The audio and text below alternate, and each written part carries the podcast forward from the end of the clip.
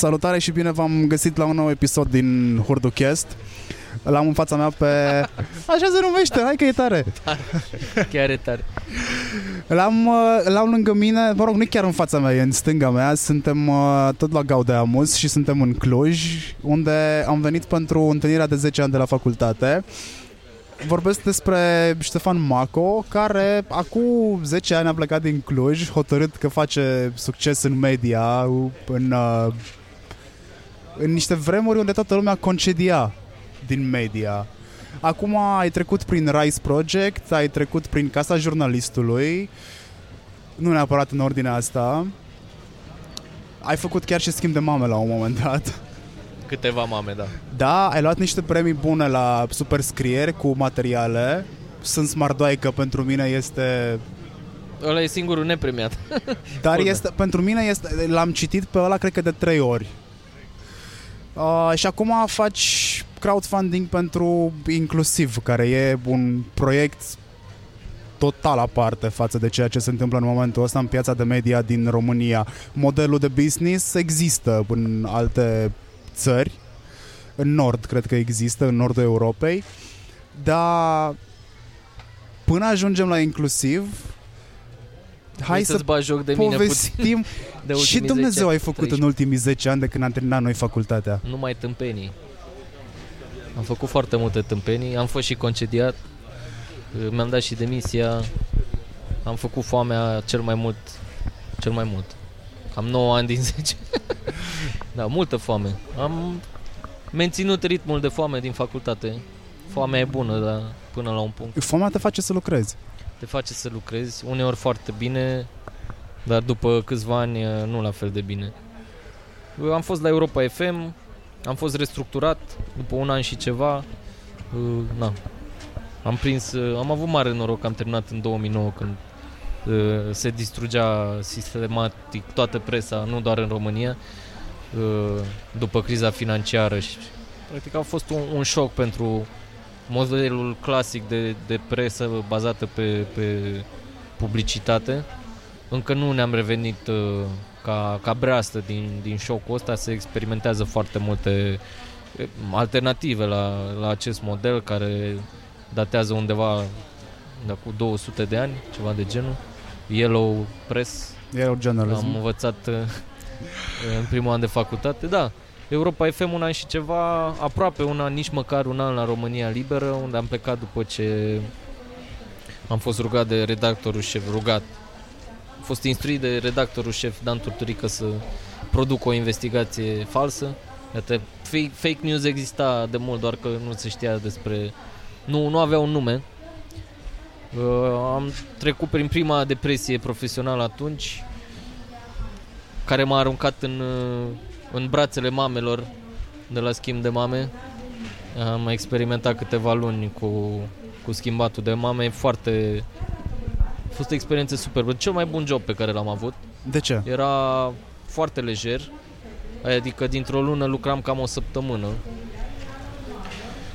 Și uneori trecea mai mult de o lună între două săptămâni de muncă legată cu un salariu super bun pentru vremea aia era 2010 cred, luam 3000 de lei în mână și lucram o săptămână, maxim două pe lună. Bine, am stat doar vreo 3 luni și ceva, 4 luni la acolo că na, schimbul era bazat pe un script, un scenariu, era foarte regizat, ba- inspirat din fapte reale, dar munca mea de producător de segment era să să mă asigur că scenariul uh, făcut de, de colegii mei din, din redacție uh, este urmat cu sfințenie și aveam uh, un producător executiv care mă hărțuia de la prima oră, de la 6 dimineața până la 2 noaptea să stick to the plan și nu am reușit să fac asta. Uh, da, n-am răspuns așteptărilor. De ce? Erai overqualified și nu prea puteai să respecti... Băi, prim, prima la primul schimb de mame m-am, m-am mințit că seamănă foarte mult cu, cu jurnalismul și cumva respect aceleași reguli, aceleași principii și uh, e adevărat că am av- avut mai mult un rol de observator la prima ediție la care am uh, lucrat, uh, iar restul uh, etapelor semănau cu jurnalism, adică mergeai pe teren, filmai, după aia te întorceai, stăteai în montaj, după aia venea postproducția și ieșea material. Cumva mă, mă mințeam cu, cu faptul că e un fel de documentar. Dar la a treia emisiune deja n-am mai reușit să mă, să mă mint cu povestea asta și mă simțeam pur și simplu prost că îi, îi pun pe oameni, că influențez realitatea și îi pun pe oameni să facă chestii pe care nu le-ar fi făcut în mod normal. Poate le-ar fi făcut într-o altă măsură, dar jobul meu era să împing peste, peste limita lor normală, ca să iasă un pic spumos, spectaculos și asta mi-a, mi-a dat niște insomnii uh, și cumva natural după a treia emisiune cred uh, uh, producătoarea nu mi-a mai zis nimic câteva săptămâni uh, prea multe săptămâni față de normă și la un moment dat uh, m-a sunat și mi-a zis hei, poți să vii la birou, trebuie să vorbim. Și am zis ok, s-a terminat, am înțeles. Uh, după care mi-am rupt piciorul, mă gândeam să plec din țară, dar mi-am rupt piciorul și n-am putut fizic să plec din țară. Și s-a făcut ianuarie 2012, dacă mai ții minte protestele alea, uh, primele mari proteste după nu știu câți ani, Băsescu cu sistemul de sănătate, s-au adunat niște mii de oameni la universitate în București, au mai fost proteste și pe alte părți ale țării, s-au uh, vandalizat niște uh, proprietăți în centrul capitalei. Atunci Vlad Ursulean, care fusese coleg cu mine la România Liberă, dar nu, nu ne cunoșteam foarte bine, a, a făcut practic uh, reporting de la fața locului și a făcut-o foarte mișto și a creat în jurul acelor materiale o, o, un fel de comunitate, o primă co- comunitate în jurul jurnalismului independent. El avea deja atunci o casă, îi zicea casa jurnalistului, era casa lui uh, și m-am, m-am lipit cumva la, la ideea lui de atunci uh, de la sfârșit de 2011, început de 2012. Am stat vreo lună cu el la băute să povestim despre starea jurnalismului. Eram foarte descumpănit eu, cum ți-am zis, mă gândeam să plec din, din România și el m-a, m-a îmbărbătat cumva. Zis, hai frate că avem atâtea subiecte despre care nu scrie nimeni. Și zi tu un subiect. Și am început să-mi înșire subiecte și s-ar putea să ai dreptate. Și zis, hai să încercăm să facem ceva. Și el cumva era în planul, în planul ăsta foarte teoretic, că sunt chestii de făcut și se pot face. Și am zis, ok, dar hai să luăm una din chestiile astea de făcut și să o facem. Și în perioada aia se întâmplau uh, niște prospecțiuni. Uh, uh, compania Chevron din Statele Unite căuta gaze de șist, această nouă resursă minunată care putea să ne salveze de combustibilii fosili clasici uh, și aveau niște perimetre uh, închiriate de la statul român ca să descopere dacă există sau nu zăcăminte. Uh, și era cu potențial uh, mare de scandal pentru că în Statele Unite existau deja cazuri destul de controversate cu uh, surse de apă potabilă poluate și uh, circulau clipuri pe YouTube cu uh, apă care apă ia foc. Care, da, lua foc la, la, la țeava de la robinet uh, și ne-am apucat de primul subiect practic din casa jurnalistului, gazele de șist ne-am plimbat câteva luni prin uh, Vaslui, Bărlat. La Pungești. Pungești. Uh, a fost, uh, eu eram în jumătate de picior, așa, cumva semi-șchiop și ne plimbam pe acolo pe, pe dealuri, pe niște câmpuri mlăștinoase, nu înțelegeam nimic din nimic, dar oamenii erau foarte, foarte porniți împotriva uh, acestor explorări până la urmă făcute de companie. Au ieșit niște materiale decente. Unele le-am publicat în uh, Jurnalul Național, dacă bine ții minte, nu aveam o idee foarte clară despre ce vrem să facem. Ne gândeam că putem să mergem pe teren, să documentăm orice subiect uh, ne interesa la acel moment și să încercăm să-l facem vandabil unor publicații. Cum i-am găsit pe cei de la jurnal atunci, erau încă niște oameni uh, cu capul pe umeri care lucrau acolo și cu care puteai să te înțelegi. Ne-au dat și niște bani pentru articolele alea. Și am încercat și la în alte publicații, la Hot News, la Adevărul, cei mai mulți ne luau, ne luau așa, oarecum în, la mișto, că da, da, dați-ne materialul și vă dăm noi 50 de lei sau ceva. Da? Să faci un material, să mergi pe teren, să-ți cumperi un bilet de tren până la urmă, ca să mergi din A în B, costă mai mult de 50 de lei și ni se părea ridicol să acceptăm asemenea uh, deal și atunci am zis, bă, hai să luăm un domeniu, ce pana mea. Luăm un domeniu, facem un site, ceva. Nu am zis neapărat publicație. Și am luat domeniul casajurnalistului.ro ne-am apucat să scriem acolo materialele. Mm, fără bani, că nu aveam, mai aveam niște bani puși deoparte, mai ceream un promot, mai veneam cu pachetele de acasă, mâncare, băutură. Uh, ce era mișto atunci în 2012 că foarte mulți alți jurnaliști începeau să-și dea seama că treaba e foarte fucked up și să neapărat să renunțe, dar cumva își căutau căi de ieșire din, din uh, uh redacțiile astea poluate uh, de interese politice în mare parte și veneau foarte mult pe la, pe la case. Casa era un, un apartament într-un bloc dărăpânat, se bea în fiecare seară. Se bea în draci, povesteam, ne plângeam unii altora, cumva uh, se crease acest uh, spirit de uh, jurnaliști care vor să își facă treaba pur și simplu, da, poate n-au un loc în care să o facă. Și... Așa a început și Revoluția franceză, într-un apartament. Da, să, să, să rămânem cu picioarele pe pământ, dar uh, nu a fost o revoluție, a fost o, o mișcare uh, faină în interiorul Bresley, Uh, mulți din oamenii care s-au perindat acolo lucrau la, în premieră, de exemplu, la Antena 3 sau la, uh, la alte televiziuni, la ziare mari, erau jurnaliști de investigație, uh, unii erau mulțumiți de condițiile lor de muncă, mai ales cei de la ProTV, care erau bine plătiți și cu independență editorială, dar cei mai mulți nu, nu își mai găseau un loc în, în presă și mulți dintre ei, din păcate, în acești șapte ani care au trecut din 2012, chiar au, au renunțat la presă, s-au dus în PR, au plecat din țară.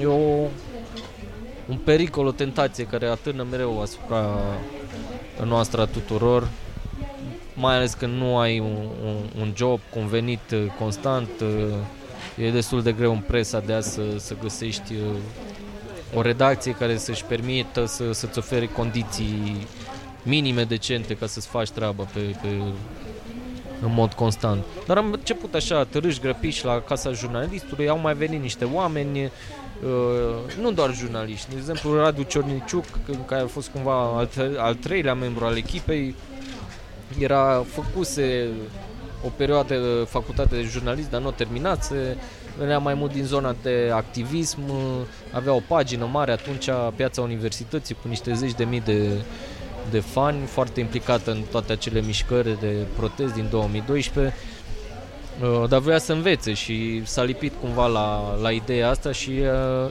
a început să documenteze și el materiale, după aia a venit Victor Ilie, care tocmai termina facultatea de jurnalism la Iași, s-a apucat și el să documenteze și organic, așa s-a format un, un, un mic crew de reporteri, au venit și fete, uh, mai încolo, mai ales de la Cluj, Clujul și Iașu sunt niște uh, nuclee de uh, jurnalism academic, facultăți de jurnalism ok, în economia largă a jurnalismului românesc.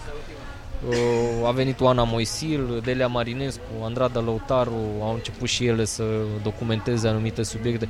Toate subiectele astea uh, au fost făcute cu fără resurse sau cu foarte puține resurse. Uh, și mare parte din veniturile noastre veneau din alte tipuri de colaborări, făceam fixing sau freelanceruiam pentru publicații din, din afara țării. Ce înseamnă fixing? Fixing, fixing pardon. înseamnă când, nu știu, să zicem că BBC-ul vrea să facă un material în România despre ceva și caută uh, de obicei un jurnalist, dar nu musai, dar mai bine un jurnalist ca să îi ajute să bucuiască interviuri, să găsească personaje pentru interviuri care să le ilustreze lor uh, materialul și să facă niște research, na.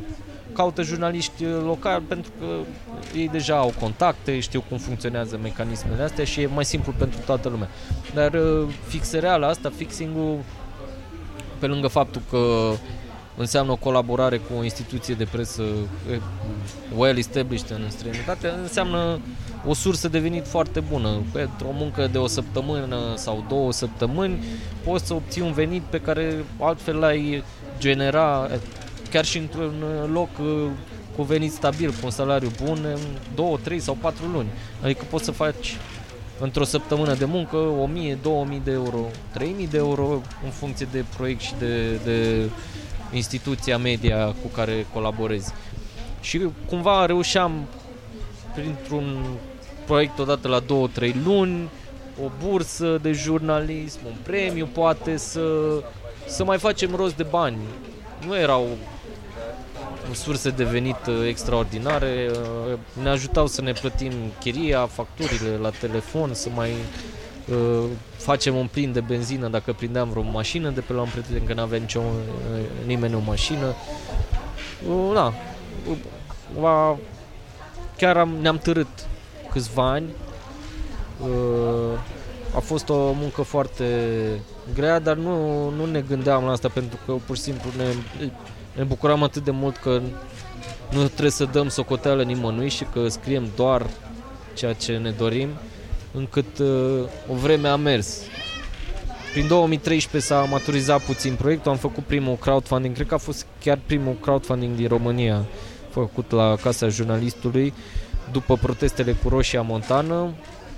Atunci uh, aveam o mare problemă cu... nu mai aveam apă caldă, pentru că nu mai aveam curent și aveam o centrală pe gaz și curent și de câteva luni nu mai puteam să facem duș și urma iarna și am zis că trebuie să găsim o soluție și cumva primul crowdfunding pe jurnalist din România a fost o soluție la lipsa Pentru de apă caldă. și cu mare emoție am organizat acest crowdfunding ad hoc. Am făcut un cont de PayPal pe numele lui Vlad Ursulean și s-au strâns vreo 1000 de euro. Ceea ce mi s-a părut fantastic. 1000 de euro care ți intră în fiecare lună Din donații. din donații și am reușit să ne mutăm de acolo, că era foarte complicat să plătim curentul, erau niște complicații juridice. Uh, am găsit o casă care avea vreo 4 sau 5 dormitoare, practic putea să acomodeze mai mulți jurnaliști. Costa vreo 600 de euro pe lună. Pe lângă casă aveam și o curticică cu un garaj și un bec imens în care am zis fuck it, facem petrecere aici nu știu ce facem cu ele, dar facem petreceri. Noi deja făceam petreceri cu manele. Manelele sunt ok. Sunt Acum, în trending. Dar în 2012 era destul de what the fuck când venea cineva uh, care nu se aștepta să audă manele la o petrecere de jurnaliști intelectuali. Păi nu, că se asculta rock la intelectuali. Da. Dar noi aveam un, uh, un heavy rotation foarte bizar cu orice, practic. Dar uh, când se lăsa hardcore la, pe la 2-3 dimineața, o dădeam grav pe, pe manele.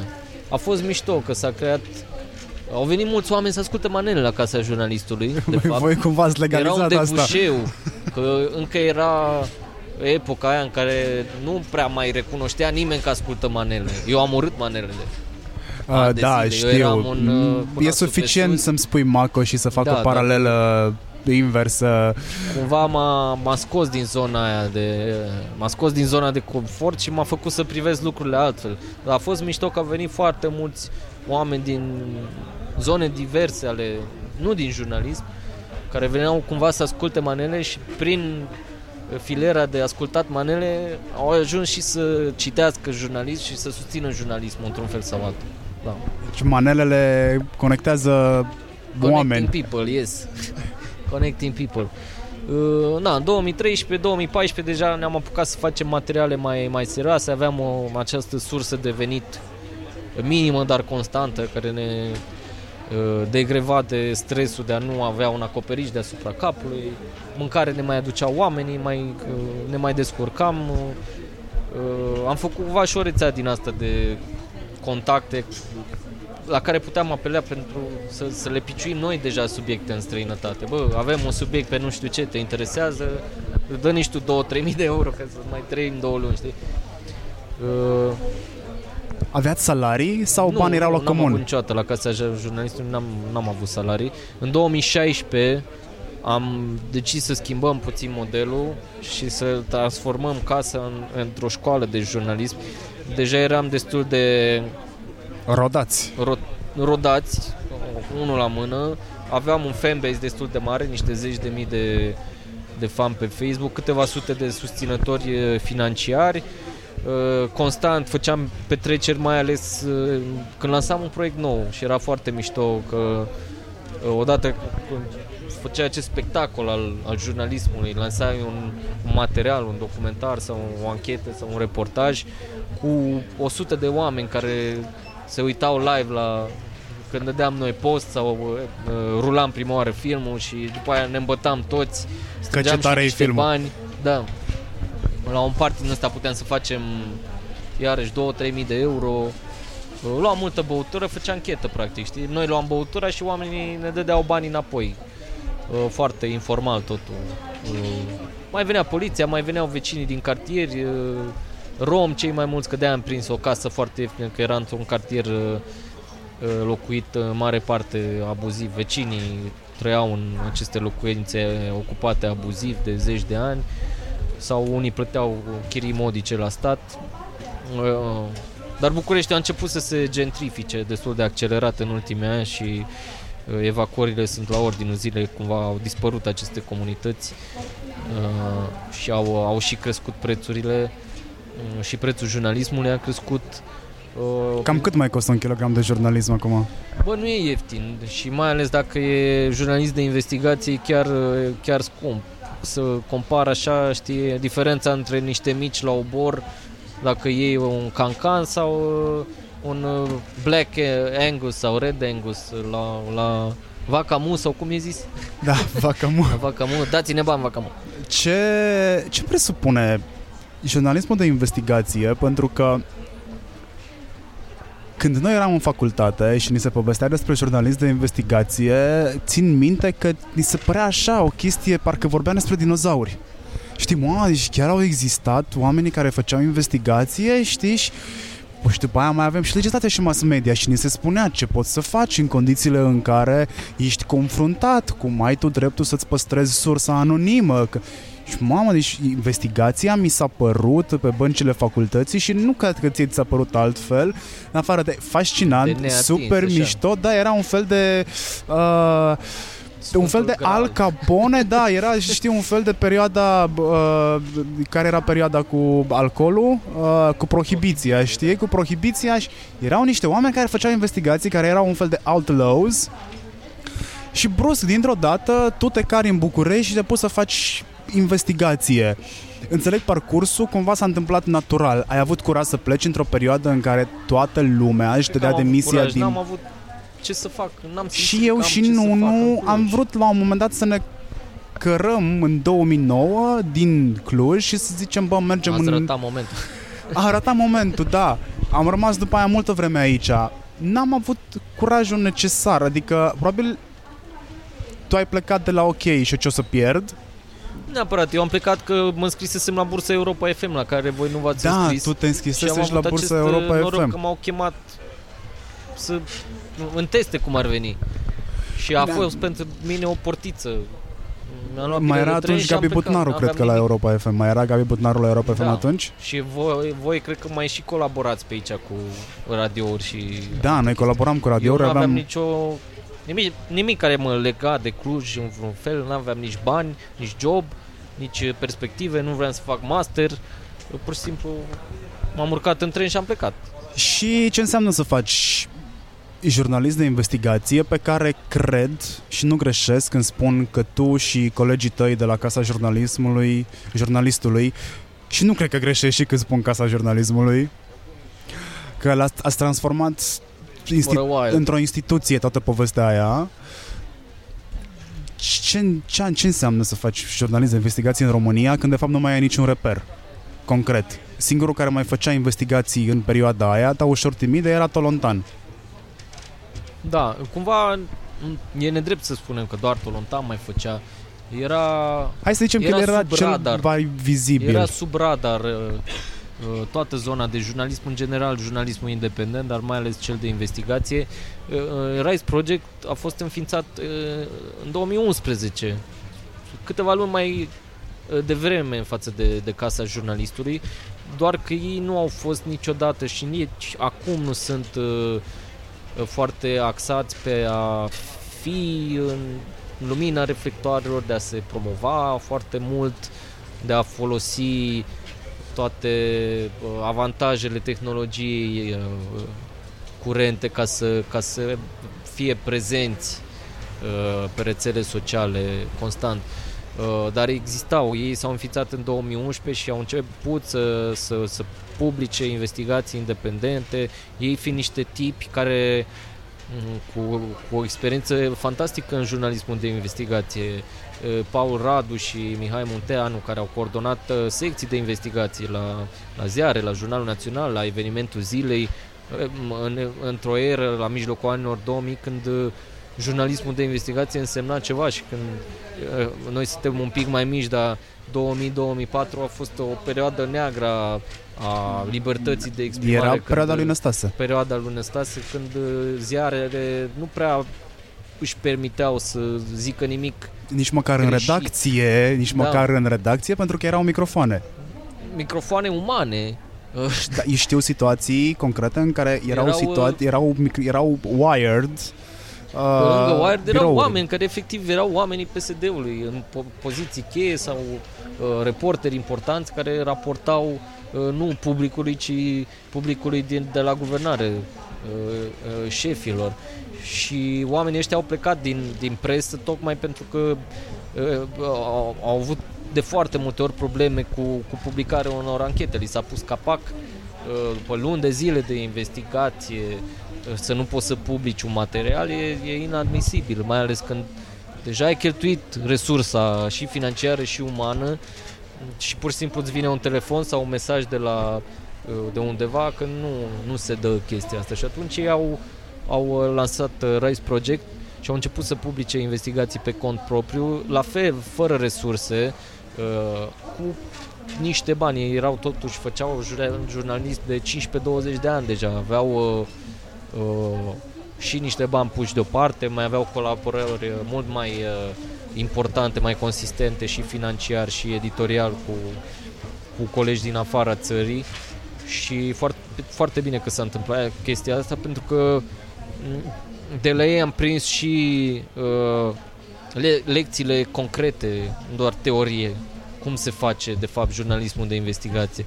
Era frumos la școală când auzeam de uh, oh, jurnalist de investigație, dar oamenii ăștia chiar făceau jurnalismul ăla uh, de care auzisem la, la facultate și uh, au- aveau, au fost suficient de, de deschiși la minte și de, de binevoitori să își deschidă și ei uh, uh, ușa pentru niște amărâți de copii care încercau să înțeleagă cum se face presă independentă și de la ei am învățat extrem de multe uh, trucuri uh, au ajutat foarte mult la, la primele uh, investigații Casa Jurnalistului care nu au fost grozave dar cu aportul colegilor de la RISE a- au devenit mult mai importante, mult mai importante. Când te-am întrebat ce înseamnă Rise Project, pentru că Rise Project era, cum ai zis tu, sub radar, mi-ai zis, bă, sunt niște...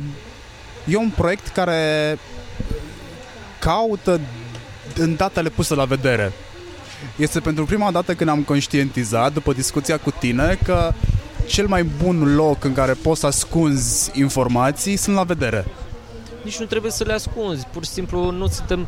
Știi cum e? Mergi pe stradă și ești tins să, să, te, să te uiți în, în direcțiile care, care nu te deranjează. Nu neapărat îți uh, provoacă plăcere, dar măcar nu te deranjează. Dacă vezi ceva care nu-ți place, ești înclinat natural să întorci privirea spre altceva. Și jurnalismul de investigație, mare parte din, din el înseamnă doar să te uiți și acolo unde cei mai mulți oameni își, își întorc uh, privirea. Există foarte, foarte, foarte multe date deschise, le zicem noi, open data, uh, informații care există în surse publice, nu trebuie să spargi servere, nu trebuie să ai surse extraordinare din interior care să-ți aducă hard discuri sau stick-uri sau valize cu documente. Uneori se întâmplă asta, dar de cele mai multe ori datele astea există la liber. Tot ce trebuie să faci e să, să, să le vezi, să le colectezi și să le, uh, să le înțelegi să le pui într-o formă care poate să însemne uh, ceva pentru, pentru public. Adică să, să, să creezi o, o poveste pe baza acestor date. Să le interpretezi, practic. Da, să le interpretezi în spirit critic și să le coroborezi cu alte feluri de, cu de, fapte. de surse, interviuri, alte documente, observație personală, regulile de bază ale, ale jurnalismului până la urmă.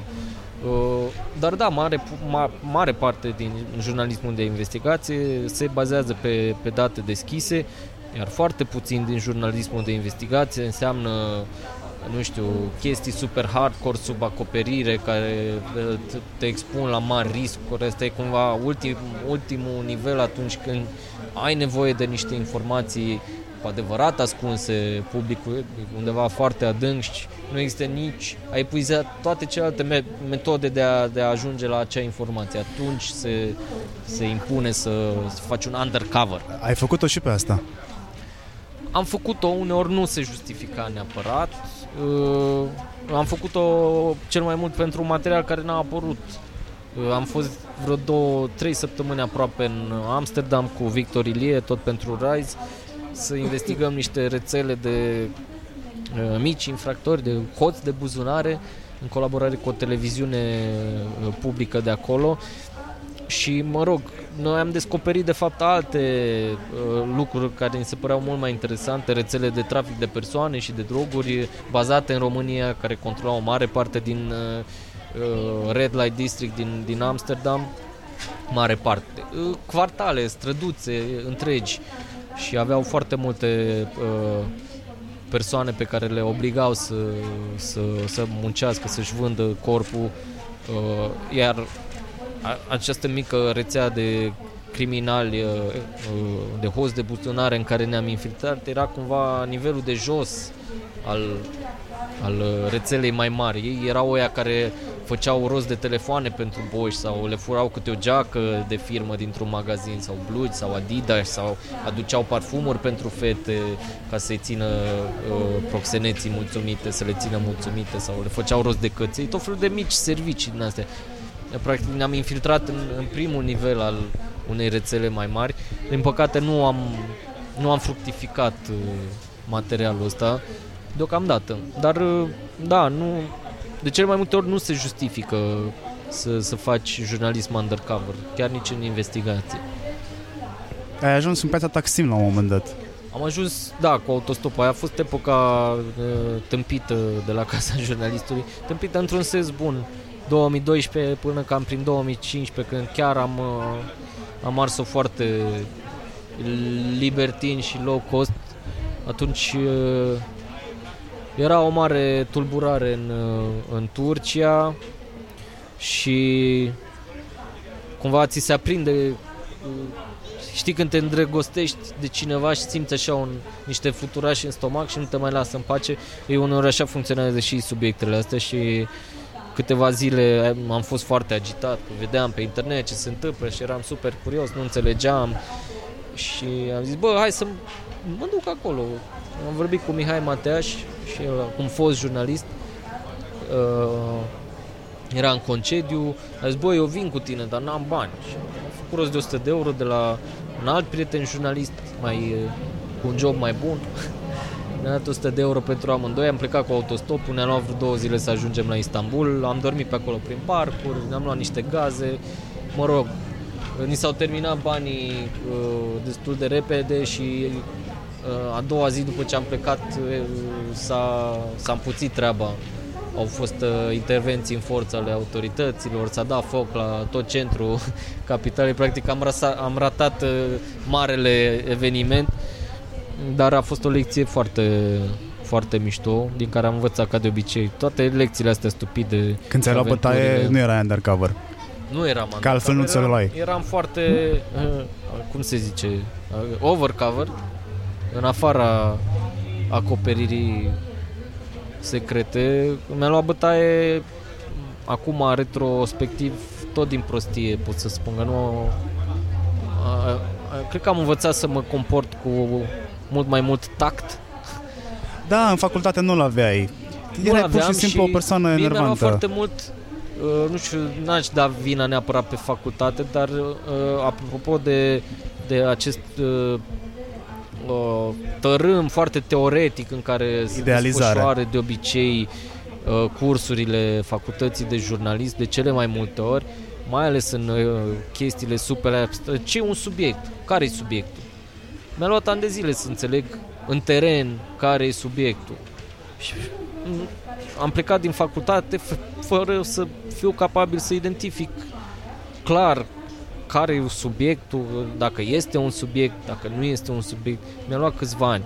La fel a trebuit să învăț pe pielea mea uh, diplomație, tact, uh, cum să mă adaptez uh, repede, rapid unor condiții din teren.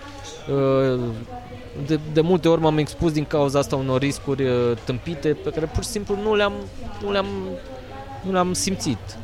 Și așa a fost cumva și cu, cu bătaia asta pe care am luat-o, deși eram deja la lecția 2 sau 3 în drumul tactului și diplomației, dar nu, nu, nu suficient de avansat ca să, ca să scap. Acum cred că m-aș descurca mult mai bine. Da, atunci am filmat niște polițiști care băteau un uh, alt cetățean, săracul schizofrenic, vai de capul lui, și am filmat, ei s-au supărat, Bine, a fost și in your face cu camera, m-am dus și am urmărit până în secție și am stat acolo și cumva i-am n-am simțit uh, că trec, că depășesc limita, pentru că pur și simplu nu mi imaginam că aș putea să pățesc ceva în public, pe stradă, în centru vechi din București, unde ceau zeci de oameni în acel moment, să fiu luat pe sus și băgat într-o secție și bătut, bătut, agresat fizic, bătut. Am fost pălmuit, am luat vreo 2-3 pumni, scuipat, înjurat, amenințat cu violul. A fost o experiență traumatizată, traumatizantă pe ansamblu, uh, dar care paradoxal m-a ajutat să-mi îmbunătățesc și mai mult acea documentare care era tocmai despre abuzurile poliției. Uh, mi-a deschis niște uși la care am bătut luni de zile înainte și nu a răspuns nimeni pentru că pur și simplu nu aveau încredere în mine, oamenii aceia uh, care se simțeau foarte vulnerabili în fața autorității și până când nu a, am fost și eu la același nivel cu ei, bătut și umilit și uh, fără nimeni care să mă asculte, uh, nu mi-au deschis ușa. Mi-au deschis acum ușa, a ieșit un material și mai bun, uh, n-aș mai plăti încă o dată cu bătaia ca să obțin un, un insight așa de, de valoros din punct de vedere jurnalistic. Avem jurnaliști care au primit recent uh, amenințări cu moartea se, se întâmplă des sau este pur și simplu un caz singular care de altfel a și ieșit la suprafață sau este un caz în care a existat curajul de a vorbi public? Uh, un pic din ambele. Se întâmplă mai des decât știm, dar cumva tot din nu neapărat de mândrie profesională, știi, uneori nu-i bage în seamă pe oameni, zice, e, încearcă să te intimideze. Cred că se întâmplă mult mai des în cazul jurnaliștilor locali care fac investigație. Sunt foarte puțini uh, și fac treaba între, în niște condiții extraordinar de grele, uh, cu resurse foarte, foarte puține și e, cred că e cea mai importantă uh, parte a jurnalismului uh, este jurnalismul de investigație făcut la nivel local. Uh, ei se confruntă de cel mai multe ori acești jurnaliști cu amenințări, chiar și cu moartea și de multe ori cumva sunt uh, vaccinați și obișnuiți să nu le mai bage în seamă, pentru că într-adevăr de cele mai multe ori sunt uh, tentative de, de, de intimidare, dar cred că trebuie să vorbim cu toții uh, mult mai mult despre orice fel de abuz și intimidare din partea oricui care încearcă să, să pună Batista pe țambal când vine vorba de, de, de dezvăluirea de către jurnaliști a unor, a unor informații. E un caz foarte grav și mă bucur că Emilia Șercan, ea este jurnalista în cauză, a, a mers și pe cale legală, a făcut plângere, Hai dar să a, povestim a făcut contextul. și public Emilia, acel Emilia mesaj pe care l-a Șercan primit. e- este cea care a început cruciada împotriva plagiaturilor. Plagiaturilor. Uh, mie mi se pare cu atât mai grav cu cât vorbim despre plagieri. Adică mi se pare o chestie destul de subțire. Nu este infracțiunea supremă. Ce se întâmplă în momentul în care devoalăm subiecte cu adevărat grave, bă, nu știu, rețele de bă, bă, bă, transplant ilegal, bă, rețele de carne vie și așa mai departe. Știți ce se întâmplă atunci? Când sau vorbim despre delapidări la nivel super înalt, ce se întâmplă atunci? Direct dispari ca în Mexic? Cred că e foarte greu să, să, să ierarhizezi uh, din punct de vedere al interesului public ce e mai grav sau ce e mai puțin grav. Poate pentru tine pare mai puțin grav ca somități ale lumii academice, fie că vorbim de Academia Română, de Academia de Poliție sau de uh, oricare universitate din România, uh, aceste somități care sunt dovedite că și-au plagiat lucrările pe care își fundamentează de fapt întreaga carieră academică. Înțeleg. Nu poți să fii rector, decan fără să ai acel doctorat, acele studii publicate. Uh, ori evident că în momentul în care vorbești despre asta ca jurnalist, uh, te expui foarte mult pentru că tu pui în pericol tot ce a clădit acea persoană publică, acel rector, acel decan, acel șef de academie de poliție sau cine o fi el în zeci de ani de zile. Dar știi cum e, minciuna uh, sooner or later uh, îi, îi se epuizează piciorul scurt, uh, ca să zic așa, și uh, îți poate decredibiliza întreaga viață până la urmă. Ori atunci uh, reacția cumva, deși total uh, uh, tâmpită de a amenința pe cineva cu moartea, poate fi un răspuns natural, dacă putem să vorbim în termenii ăștia. Ce face, că asta încercam să spun adineaori, înțeleg din toată situația asta că avem de-a face, într-adevăr, în sfârșit avem de-a face cu o mafie. A, Una dintre mafii. da. Sunt multe mafii care se Lucrul la suprapun. care nu te-ai fi putut... Eu nu cred că m-am gândit la magnitudinea situației până când nu am văzut direct de la Emilia postarea respectivă și am zis ok, avem validată ideea de mafie în momentul ăsta. Este una din, din mafiile care există și gândește-te că în ultimii 30 de ani România s-a confruntat cu atât de multe, pro- apropo de gravitatea sau de importanța unei teme uh, în spațiu public, am avut atât de multe probleme de la uh, poluare gravă la uh, situația copiilor uh, uh, din uh, instituțiile de, de plasament, uh, adopții internaționale, s- sărăcie extremă, exploatare, scavagism de-a dreptul, atât de multe probleme, furturi de zeci, sute de miliarde de euro timp de zeci de ani, încât cumva uh, suntem cinici să spunem că uh, aceste infracțiuni în mediul academic sunt mai puțin importante, dar a venit acum vremea să vorbim și despre ele. Ue, Unele din probleme mai grave, să zic, s-au mai ameliorat, s-au mai rezolvat. Nu mai sunt, sunt nu mai au aceeași urgență ca acum câțiva ani și atunci, atunci putem astăzi să vorbim și despre situația imposturii din, nu doar în mediul academic, dar cel mai clar se vede în mediul academic și dacă ne aducem noi aminte, Mariane, cum făceam noi lucrările de licență, destul de ok, dar dacă e să ne uităm uh, după standardele cele mai uh, corecte și înalte în lucrarea ta sau a mea de licență, s-ar putea să găsim destul de multe Inadvertență. inadvertențe, un cuvânt uh, elegant pentru situație, chiar dacă nu le-am făcut cu bună intenție sau intenționat sau n-am plătit pe cineva să ne scrie lucrare sau n-am copiat uh, mot din altă lucrare și am zis că e creația noastră proprie, dar oameni, oamenii ăștia asta au făcut cu bună credință. În momentul în care ai dat complet copy-paste conștienți, pentru 70 de pagini... Poate nici n-au dat copy-paste, au plătit sau au pus pe cineva să facă chestia asta. Da, știm că există asta în anii sunt 2000. oameni foarte ocupați. Ții minte și noi când ne făceam licența, erau zeci, dacă nu sute de colegi de la alte facultăți care aveau business-uri cu scris licențe. Licențe, doctorate, dizertații de master și orice am fel avut de altă chiar în lucrare există an o și acum. situație, am avut chiar în an o situație cu două lucrări identice. Țin minte perfect momentul, pentru că mi se părea mind-blowing, adică, bă, cum? Adică oamenii s-au dus și s-au prezentat cu două lucrări identice, cumpărate cel mai probabil din, Din aceeași aceeași sursă. sursă. Da. Destul de proastă dacă a vândut două lucrări. Exact, știi? Și și da, e, Și a luat cel puțin o bătaie acea sursă. dacă ei mai știu de unde, că atunci a apăruse internetul mainstream, uh, puteai să cumperi orice în momentul ăla, era un fel de dark side of the web.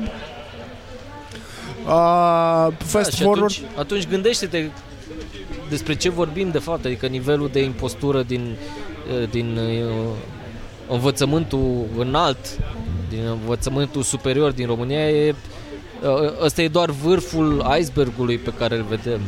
Și sper să existe niște repercursiuni foarte serioase, să, să, să se facă într-adevăr niște lustrații academice și niște reforme uh, super necesare, pentru că oa- oamenii ăștia care apelează la, la furt de, de, de inteligență până la urmă își falsifică uh, diplomele pe baza unor lucrări pe care nu le-au eh, realizat ei înșiși, ne conduc.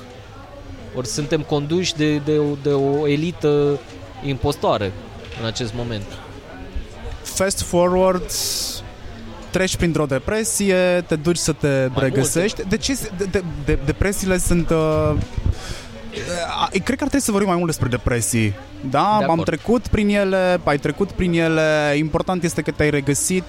Subiectul despre care vreau să vorbesc este inclusiv acum. Ce înseamnă inclusiv într-un spațiu în care conceptul de presă care nu se susține din nimic altceva în afară de contribuția cititorului, iar contribuția cititorului nu este cea clasică sub formă de abonament, care este de altfel și consacrată și este cel mai uzual model de business în presă, pe lângă publicitate, este implicarea omului care îți dă banii direct într-un așa zis acționariat și inclusiv în luarea deciziilor într-o redacție mare pe care tu și colegii tăi o transformați într-un fel de agoră.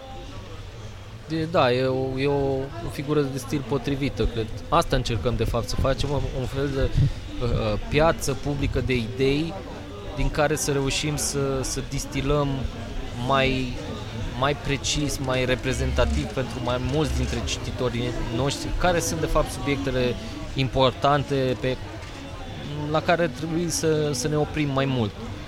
Ce subiecte trebuie să documentăm noi ca jurnaliști și poate astăzi nu le acordăm suficientă importanță pentru că nu avem resurse, timp sau uh, suficientă răbdare să ascultăm mai mult ce probleme au de fapt oamenii. Cred că s-a, s-a îndepărtat foarte mult uh, jurnalistul de, de, de om, de beneficiarul direct al muncii lui. Uh, uh, nu știu cât de apropiat era acum câteva decenii, în orice caz nu în România, dar în presa tradițională cumva exista acest, acest model de relație direct în care oamenii cumpărau ziarul pentru că știau că jurnalistul le aduce informația uh, cea mai relevantă și cumva acest model s-a, s-a complicat foarte mult, s-a pervertit din mai multe motive, nu vreau acum să divaghez. Noi ce încercăm de fapt e să, să revenim la acest model în care să, să nu mai intermediem, să nu mai punem o, o serie de interpuși între noi și cititori. Noi scriem pentru tine cititor, tu ai acces direct la mine ca sursa informației, mă sprijin cu bani, mă sprijin cu idei de subiect, mă sprijin cu uh, uh, cunoștințele tale, cu contactele tale din domeniul tău de, de din area ta de specialitate, poate chiar colaborezi la documentarea unui subiect dacă ești foarte implicat în acel subiect sau uh, te interesează foarte mult uh, zona respectivă. Practic încercăm să, să, să rescriem această paradigma a relației dintre jurnalist și cititor, astfel încât să-l apropiem pe, pe cititor mai mult de, de felul în care facem jurnalism. Când... Facem parte din jurnalism. Da, sunt perfect de acord. Când am, am ridicat o sprânceană în momentul în care mi-ai zis de inclusiv și am zis, bine mă, dar ai putea să faci uz de branded content, de branded journalism, să găsești metode să tragi de la branduri bani, de la branduri, de la ONG-uri, de la cine are nevoie, da, în scop comercial.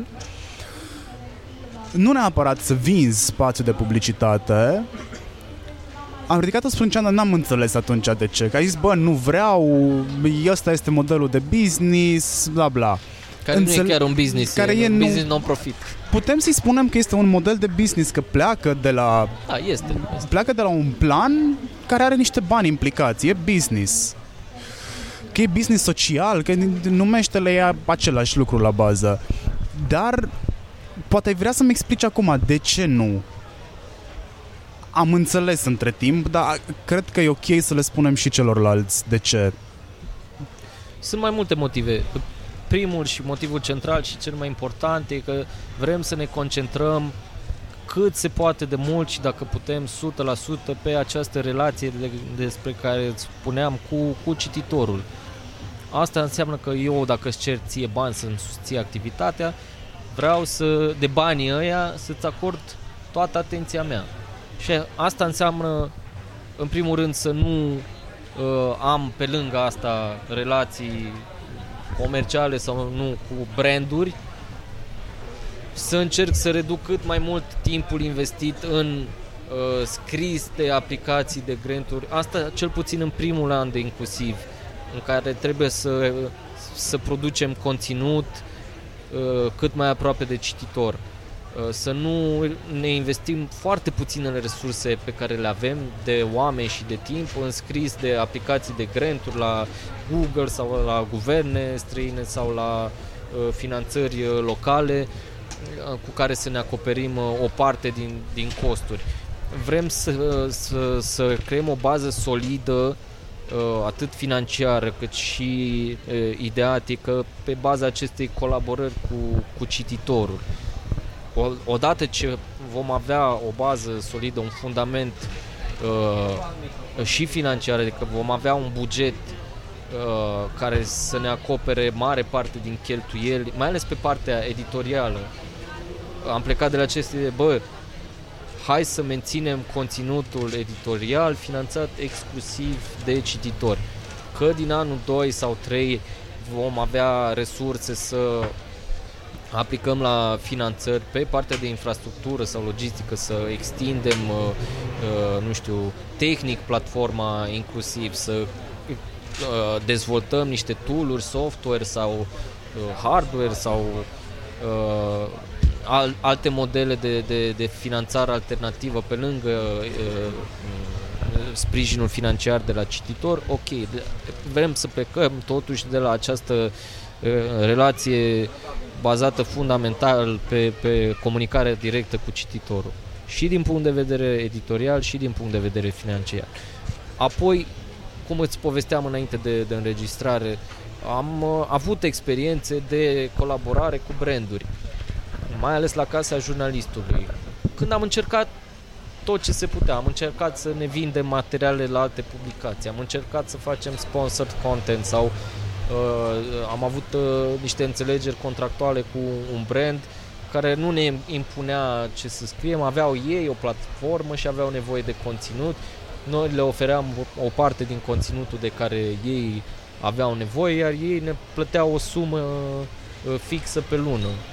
Trebuia să dăm, nu știu, 3 sau 4 articolașe, nu erau niște producții jurnalistice foarte elaborate putem să scriem despre orice, ei ne dau o sumă de bani cu care în principiu ne plăteam uh, mare parte din chiria la acel moment pentru, pentru casa jurnalistului.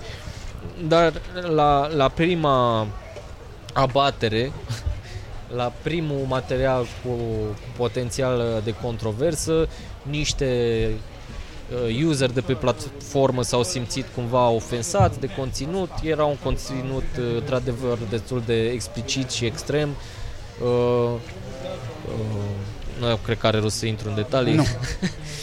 și pe baza acelui feedback negativ de la userii platformei, uh, brandul s-a supărat foarte tare, a încercat să ne uh, Uh, mă rog, a, a blocat conținutul de pe site. Noi am zis ce căcat e asta, că a zis că putem să scriem despre orice, dacă putem să scriem despre orice, am scris și despre asta, asta e și ea orice. Am publicat același conținut și pe uh, site-ul nostru, Casa Jurnalistului. O parte din oameni ne-au susținut, o altă parte au zis că bă, sunteți proști, că ce e asta, nu știu cum. Mă rog, a fost o experiență foarte bună din game. Am învățat să nu mai facem asta pentru că ne, ne complicăm. Eu nu zic că nu e ok să colaborez cu branduri, uh, nu am nimic împotriva uh, celor care o fac. Sunt foarte multe publicații și din zona independentă care au conținut sponsorizat nu sunt neapărat de acord cu el, dar atâta timp cât el e marcat ca atare, clar și nu încerci să vinzi un produs uh, nu 100% jurnalistic uh, ca un produs 100% jurnalistic, cred că e ok. Nu este ok pentru noi. Nu știu dacă am fost suficient de ai fost suficient. elaborat ca să se înțeleagă. Ai fost și ai făcut-o să sune cât de clar se poate campania de crowdfunding este în prima săptămână. A doua se A doua săptămână deja. Trece repede. Targetul vostru este de 100.000 de euro. Ați strâns până acum aproape jumătate? Nu chiar jumătate, cam pe la o treime și o treime. Aia înseamnă 30... 3. 3, 3 spre 4 de mii. E o sumă care te mulțumește până în prezent, te mulțumește uh, uh, nu pentru că nu ai fi recunoscător pentru banii pe care i-ai primit, pentru a susține cauza, ci dacă cumva se raliază la planul tău, în, în concordanță cu el. Știu că mai ai încă două săptămâni. Da, aproape trei. Îți trei. pierzi cumva speranța că o să strângi banii ăștia și apoi după aia vei fi nevoit să mai faci încă o campanie de crowdfunding. Oamenii, de fapt, și ar fi ok să ne spui asta, poate contribui oricine, oricând, în oricare perioadă anului, la orice zi, la orice oră și cum se poate face asta? Că în spate există un ONG. Da, avem asociația inclusiv media pe care ne fundamentăm practic toate uh, activitățile. Uh, suntem un non-profit. Uh, eu nu sunt niciodată mulțumit. Ne cunoaștem de vreo 13 ani, nu cred că mai văzut niciodată super entuziasmat și mulțumit de orice, indiferent dacă am luat un 10 sau uh, am obținut un premiu sau uh, sunt uh, satisfăcut, nu pot să zic că sunt nemulțumit, uh, aș fi vrut să strângem mai mulți bani în prima săptămână pentru că uh, se știe în lumea crowdfunding-ului că prima și ultima săptămână sunt, sunt cele mai importante și atunci se strâng peste uh, 67% din 70% uh, din, din totalul sumei, iar perioada dintre prima și ultima săptămână cumva așa la, la relanti uh, cât să ții un ritm să nu, să nu dispar din, din peisaj. Dar uh, nu sunt uh, nemulțumit pentru că uh, nu s-a mai făcut chestia asta în România. E primul crowdfunding uh, de, după ăla de, aceste, de apă caldă. După aceste la, acest, la această amploare, la această magnitudine. Nu sunt puțini bani pentru România. Chiar și ăștia 33.000 de euro pe care am strâns sunt foarte mulți bani. Din 33.000 de euro pe care am strâns în 12 sau 13 zile, 20 de mii am strâns în prima zi. Ori nimeni în România, în presă, nu a strâns 20 de mii de euro uh, într-o zi de, de strângere de fonduri. Așa că, Faptul... din punctul ăsta de vedere, noi deja am, am bătut niște, niște recorduri. Nu sunt puțini bani, mai avem 3 săptămâni, de fapt 3 săptămâni și ceva până în 17 mai. Uh, avem o strategie pentru ultima perioadă, perioadă de, de campanie, ultima săptă, săptămână, care, care ar putea să fie mult, mult mai, mai fructuoasă financiar. Uh, din păcate avem această perioadă cu Paște și 1 mai, care va fi o, o, o perioadă de uh, moartă uh, I-aș spune de test. de test, dar uh, întreaga campanie e de fapt un test, e, e o campanie făcută cu foarte puține resurse, e, în care suntem implicați full-time doar doi oameni, așa că să strângi 33.000 de, de euro în doi oameni full-time neplătiți, mi se pare o performanță. Iar pentru, mi se pare o performanță și faptul că tu ești băiatul care a preferat tot timpul să stea în colț și să observe, nu să stea în față și să spună ce a observat, adică era faptul că tu ieși în față, mi se pare a major step ahead. Ies în față, dar am stat mult în Ai colț și am stat observat. mult, da, am analizat. într-adevăr, dar nu ești Și, o persoană foarte uh, sociabilă. Campania asta de crowdfunding vine după 11 luni de research. Am început practic munca uh, full blown la, la capacitate maximă undeva în luna noiembrie. Uh, Asta înseamnă dă- ăștia doi oameni full-time de care zic și pe lângă noi încă vreo 5 oameni se- semi-part-time, nu chiar part-time, dar 2-3 ore pe zi. Pe lângă asta un cer de vreo 20 de oameni care ne-au ajutat pu- punctual și ne ajută constant cu multe alte chestii și vreo 3-400 de oameni care ne urmăresc uh, îndeaproape și ocazional mai, mai contribuie și chiar și doar cu un feedback uh, punctual, nu știu, ai greșit uh, ceva gramatical sau o virgulă sau n-am înțeles ceva, poți să explici mai clar sau uh, sau uh, pur și simplu un uh, hei, foarte tare ce faci, poate să fie un, un sprijin fantastic la, la momentul potrivit când poate ești obosit după două zile nedormite și un pic uh, neîncrezător în uh, succesul proiectului sau da. E, o- Poți- e chiar un proiect uh, com- făcut de, de o comunitate, A, colectiv. Ești tu, cei de la Casa Jurnalistului cu care ai lucrat, pentru mine sunt, și cred că pentru majoritatea, doar că nu există un nivel de conștientizare foarte mare uh, asupra acestui lucru. Voi sunteți deschizători de drumuri și ați resetat multe butoane în, în media. Uh, ați dat curaj probabil celor de la Recorder, de la au, au avut curaj să plece din redacții, să pună totul la comun, să înceapă o nouă redacție și să ne arate cum se poate face uh, conținut multimedia care să aibă valoare jurnalistică, care să-ți implice toate simțurile și să-ți genereze reacțiile care în final să te facă să și susții proiectul. Uh, pot să donez în fiecare zi, da? Deci dacă vreau să fac o plată În recurentă orice de un zi. leu, pot să fac asta în fiecare zi din bancă. în orice zi până în 17 mai, dacă vrei să fii membru fondator, din 17 mai încolo nu vei mai fi membru fondator. La ce mă ajută dacă sunt membru fondator la inclusiv? Membru fondator înseamnă, uh, în primul rând, că vei fi veșnic pomenit, într-o veșnică pomenire, membru fondator inclusiv. Asta înseamnă că dacă vrei, unii nu vor, o să-ți apară numele undeva, în zona uh, de membru de pe platformă o să ai uh, un, un statut special, un, vizual, din punct de vedere vizual, o să fie că ești MF sau ceva, un badge special de membru fondator. Și pe lângă asta, pe termen uh, mai lung, uh, înseamnă să ai gratuități sau reduceri masive la acțiunile noastre, la workshop-uri de jurnalism, la cărțile pe care le vom uh, publica, sper eu și îmi doresc foarte mult, uh, la uh, cursuri aprofundate de jurnalism, nu doar uh, ateliere ocazionale.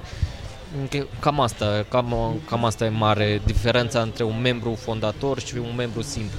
Membrii simpli nu vor avea aceste mici privilegii suplimentare. Am și nu înțeles. vor fi ctitorii proiectului până la urmă. că E important să ăștia suntem ctitorești o early biserică adopters. Am sau pus pe- umărul să construim ceva împreună. Da, într-adevăr. Restul punem umărul să întreținem acea construcție. Și cum vezi inclusiv Dar aș vrea puțin să mă întorc, că ai, ai, ai făcut niște remarci foarte măgulitoare eh, la adresa importanței casei jurnalistului în acest ecosistem jurnalistic și deși eh, mă bucur să aud părerea ta, nu sunt întru totul de acord uh, cu neapărat cu importanța uh, cu dimensiunea importanței pe care o acorzi casei jurnalistului.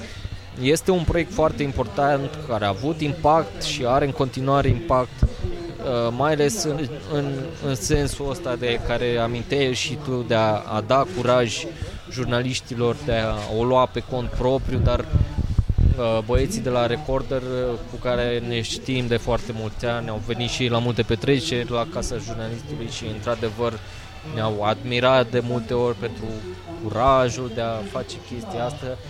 Uh, nu au venit neapărat pe, pe fondul ăsta, cumva e, e un cumul de factori, pur și simplu au ajuns și la limita de, suportabilității. De jos a suportabilității în cealaltă presă, dacă vrei așa. Chiar e foarte, foarte, foarte greu să mai faci presă în mainstream, în afară de libertatea.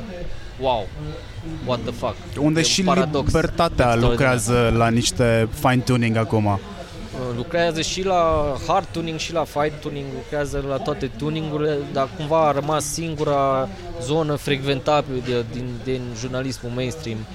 Acum 5-6 ani ți s-ar fi părut uh, SF chestia asta. Încă mi se pare, uh, tot timpul am fost sincer în ceea ce privește proiectele pe care le-ai avut sau ce ai făcut și ți-am spus părerea, adică n-am avut nici eu, nici tu rețineri, n-am avut unul față de altul și cred că am fost foarte... Ai văzut că sunt foarte sceptic în momentul în care mi-ai zis de inclusiv și zis, pe ce e asta? Adică o să funcționeze, nu o să funcționeze. Știam că există modele de business, mă gândeam, Dor a strâns 100 de mii din abonamente. Lei. 100 de mii de lei? 100 de mii de lei, ok. Cred că am zis de... undeva, cred că am zis undeva 100 de mii de euro și va trebui să corectez asta. Nu, uh, sunt lei. Ok, nu, nu, nu știam moneda exact. Uh, probabil m-a, probabil m-a cu euro. Uh, mă gândeam o să fie, mă gândeam oare, știi, un, un publicul pentru astfel de publicul care mănâncă astfel de evenimente, mănâncă astfel de presă pe pâine și este dispus, are cultură civică, a învățat să se implice în uh, proverbiala viață a cetății cât de mare poate să fie? Adică oamenii ăștia au dat bani la DOR, dar au bani să dea și la inclusiv, au bani să dea și la recorder, că s-ar putea să dacă la o atentă scormoneală să găsești oameni care dau bani în toate părțile, doar că nu știe nimeni avem, de ei. Avem mulți oameni care ne-au și zis, băi, eu dau și colo, și colo, și colo, și colo. Ăștia sunt cumva uh, uh, fanii hardcore care sunt conștienți că pentru sănătatea societății ai nevoie de jurnalism. Uh, unii dintre ei chiar își permit să facă chestia asta și au o dare de mână uh, foarte generoși cu toate inițiativele sau o parte din ele sau două, trei sau măcar una dintre ele. Dar uh, publicul ăsta, din fericire, tot crește. Suntem tot mai mulți dintre noi conștienți de, de importanța uh, jurnalismului pentru echilibrul dintr-o societate, nu neapărat uh, sănătate. E capital să ai informație uh, relevantă, verificată, profesionist, uh, ca lucrurile să dacă să nu meargă mai bine, cel puțin să nu meargă mult mai prost decât în acest moment sau în trecut. Și atunci, uh, un mare avantaj al României din punctul ăsta de vedere e această uh, Românie plecată despre care am, am, vor, am vorbit în primul material inclusiv. România plecată care, chiar dacă uh, vorbim de acea parte de Românie plecată fără studii superioare sau fără niște pretenții, uh, uh, nu știu, uh, cetățenești foarte mari, care poate de multe ori nici măcar nu votează, în momentul în care se întorc în august în concediu să-și facă dinții, să-și mai ridice un gard, să-și mai pună un termopan, sunt mult mai conștienți de nivel, nivelul jos în care ne scăldăm în România și automat mult mai conștienți de importanța unui, unui stat mai, mai unui stat funcțional în primul rând, unui stat care să nu-și bată joc de taxele tale și uh, speranța mea pentru următorii ani e că prin uh, contribuția acestor milioane de oameni și financiar și cu, cu acces la alte culturi mai sănătoase, uh, tot mai mulți oameni să devină conștienți de importanța implicării civice, civice, nu doar a sprijinirii jurnalismului, dar a mersului la vot, de a avea inițiativă civică, de a înființa ONG-uri, de a se implica în viața uh, comunităților lor uh, locale, rurale, nu contează, de a uh, investi în antreprenoriat local, e, e crucial să, să, să ne implicăm cât mai mult, cât mai mulți în cât mai multe aspecte ale, ale vieții cotidiene. Podcastul meu, în general, este despre nimic. Uh, vreau să vorbesc cu oameni uh, care pot să-mi dea insight-uri, uh, care pot să-mi destupe mintea, uh, care să mă facă să zic la finalul interviului, bă, am rămas cu ceva, iar uh, cu ce am rămas eu din discuția noastră acum și nu m-am gândit niciodată la asta, e că ce faci tu, ce fac ceilalți care se chinuie cu o presă independentă, este de fapt antidotul uh, pentru boala care a cuprins societatea, iar oamenii care vin din spate sunt anticorpii pe care voi începeți să-i dezvoltați în, în corp. Nu de puține ori am făcut paralela cu România, este în momentul ăsta uh, un corp cuprins de un cancer într-un stadiu aproape terminal și există două variante de uh, de finalizare a poveștii, fie moare, fie se va găsi un antidot care să regleze din nou uh, tot mecanismul. Și tu îmi dai acum speranță că acel antidot într-adevăr există și nu mă mai gândesc atât de des la o moarte la inevitabilă. Da. Pot să mai zic și eu ceva apropo Te de rog. chestia asta că căutăm și noi uh, Uh, nucleul central de la inclusiv tot timpul astfel de, de metaforă, metafore pentru munca noastră până la urmă, dar și pentru jurnalism în general și mm, tu, iarăși, mi se, mi se pare că ești foarte entuziast și ne acorzi o importanță foarte mare. Importanța este mare. Noi am zis vaccin, nu chiar un leac sau un antidot. Un vaccin la un virus, poate nu chiar la cancer, la ceva mai curabil, nu cred că are grade de comparație, dar totuși la ceva curabil față de un cancer incurabil. Da, cred că jurnalismul făcut ca lumea poate să fie un vaccin, un vaccin care să, să protejeze uh, societatea de, de un risc uh, mare de îmbolnăvire, nu știu, de rujeolă măcar, dacă nu de, de cancer. Nu există încă vaccin pentru cancer, dar pentru rujeolă există. Hai să-l folosim, hai să cumpărăm vaccinuri pentru rujeolă, hai să susținem jurnalismul, etc., etc., etc. Uh, hai să le spunem oamenilor cum pot să doneze și cum pot să devină tartori pe moșie. Ctitori. E simplu. Să fii ctitor, intri pe inclusiv.ro, dai acolo pe butonul de fi membru fondator, avem uh, niște pachete, încep de la 24 de euro pe an, sunt contribuții one time în acest moment pentru întregul an în avans ca să ne putem apuca de treabă ca lumea. Uh, după ce se termină campania, undeva în luna iunie, estimez în acest moment, membrii fondatori vor primi un mail în care îi rugăm să ne spună cu ce se ocupă, ce subiecte interesează uh, și în ce alte feluri uh, cred e că ar putea să se implice în acest proiect. După care din acest feedback de idei, de subiecte, o să distilăm un, un plan editorial pe care o să-l propunem comunității. Ok, inclusiv se scrie cu C normal sau? C normal. inclusiv.ro Ștefan, îți mulțumesc foarte mult că ți-ai făcut timp pentru mine și... Tu ți-ai făcut timp pentru mine, eu E drept că am amânat plecarea și am așteptat să-ți termin uh, întâlnirea, dar n-am pierdut uh, timpul în timpul ăsta am vrut neapărat să facem interviu și mi-am amânat plecarea la București din Cluj pentru că sunt 10 ani de când am terminat facultatea, de când nu știam exact pe unde să o luăm. Mă rog, știam pe unde să o luăm, știam unde vrem să ajungem. Exact, nu știm nici acum. Știam unde vrem să ajungem, dar nu știam exact pe unde să o luăm și voiam să văd cum vezi lucrurile 10 ani mai târziu de când ai terminat facultatea și întâmplarea face că suntem tot acolo, știi, ne-am întors tot acolo. Îți mulțumesc pentru asta și succes cu strângerea de fonduri și sper să ne auzim peste un an, să facem o recapitulare a ceea ce s-a întâmplat. Putem să ne auzim și la toamnă când lansăm, vrem să facem un party. Vrei să facem un party? Party, party de lansare. Perfect. Count me in. invited. Poți să fii MC. Uh, n-am mai fost de mult. Aș putea. Bine, îți mersi, îți, mersi, îți, îți mulțumesc mersi foarte mult. Salut cu voi. Uh... Cu limba. Da, fă, fă, că am înțeles că dacă o faci cu limba se prinde mai bine. Uh, vă, vă mulțumesc foarte mult că ați ascultat o oră și un sfert interviul meu cu uh, Ștefan. Intrați pe inclusiv.ro, faceți donația, deveniți ctitori, parte din poveste, dați-vă cu părerea despre proiectul pe care ei uh, îl au.